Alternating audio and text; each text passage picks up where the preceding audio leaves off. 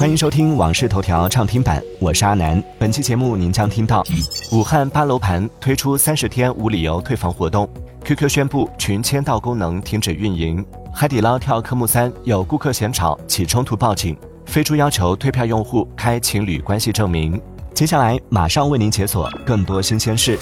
近日，武汉八个在售楼盘自愿参加三十天无理由退房活动，并承诺今年十一月二十八号至十二月三十一号之间正常认购并签署三十天无理由退房协议的购房人，自认购之日起三十天内可享受无理由退房服务一次。从广州市公安局户政业务咨询预约平台获悉，广州暂无所谓的外地好友关系可以投靠本地落户的业务。在室内宜居方面，也暂无投靠朋友可落户的政策。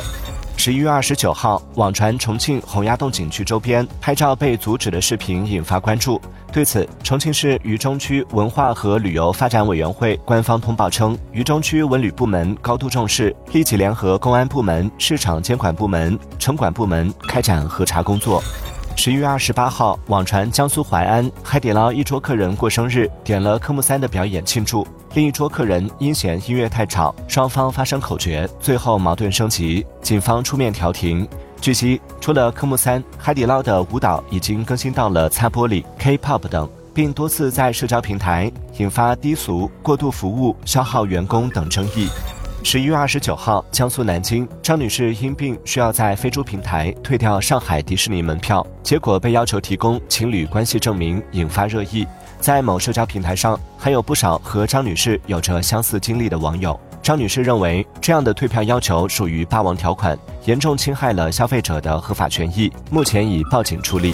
腾讯 Q Q 官方宣布，群签到功能已于十一月三十号停止运营，停运原因是业务调整。据悉，今年以来，腾讯已陆续下线 Q Q 邮箱关联账号功能、Q Q 小店小程序、Q Q 群恢复功能。同时，腾讯代办也将于二零二三年十二月二十号全面停止运营并下架。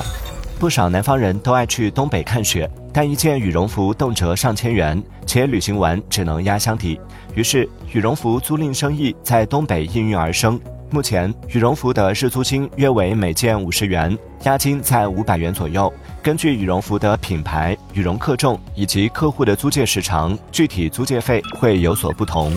近日 ，B 站 C E O 陈瑞表示，游戏业务已经砍掉了部分不符合市场要求、不能挣钱的项目，未来会把资源集中在更有市场竞争力的项目上。B 站在游戏赛道有天然优势，需要把优势转化为现实。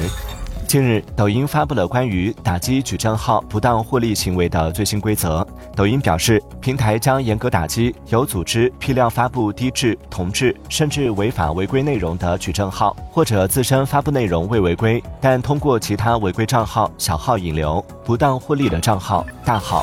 据公安部通报，二零二二年以来，全国公安机关共侦破黑客类犯罪案件两千四百三十起，抓获犯罪嫌疑人七千零九十二名，有效斩断了以黑客犯罪为核心的黑产链条，切实保障了网络与数据安全，有力维护了网络空间正常秩序。据北京统计年鉴二零二三显示，在北京每天的通勤平均时间为五十分钟，通勤平均距离为十三点二公里。每天生活垃圾清运量为两万吨。居住方面，人均住房面积为三十五点九平方米。从每百户家庭电器拥有量来看，最常见的家电是空调，平均每家有两台；最少见的是洗碗机，平均每二十家才有一台。据报道，美团自营前置仓业务美团买菜将在十二月一号升级为小巷超市。此举意味着美团买菜将突破生鲜定位，开始向日用清洁、个护美妆、酒水饮料等全品类迈进。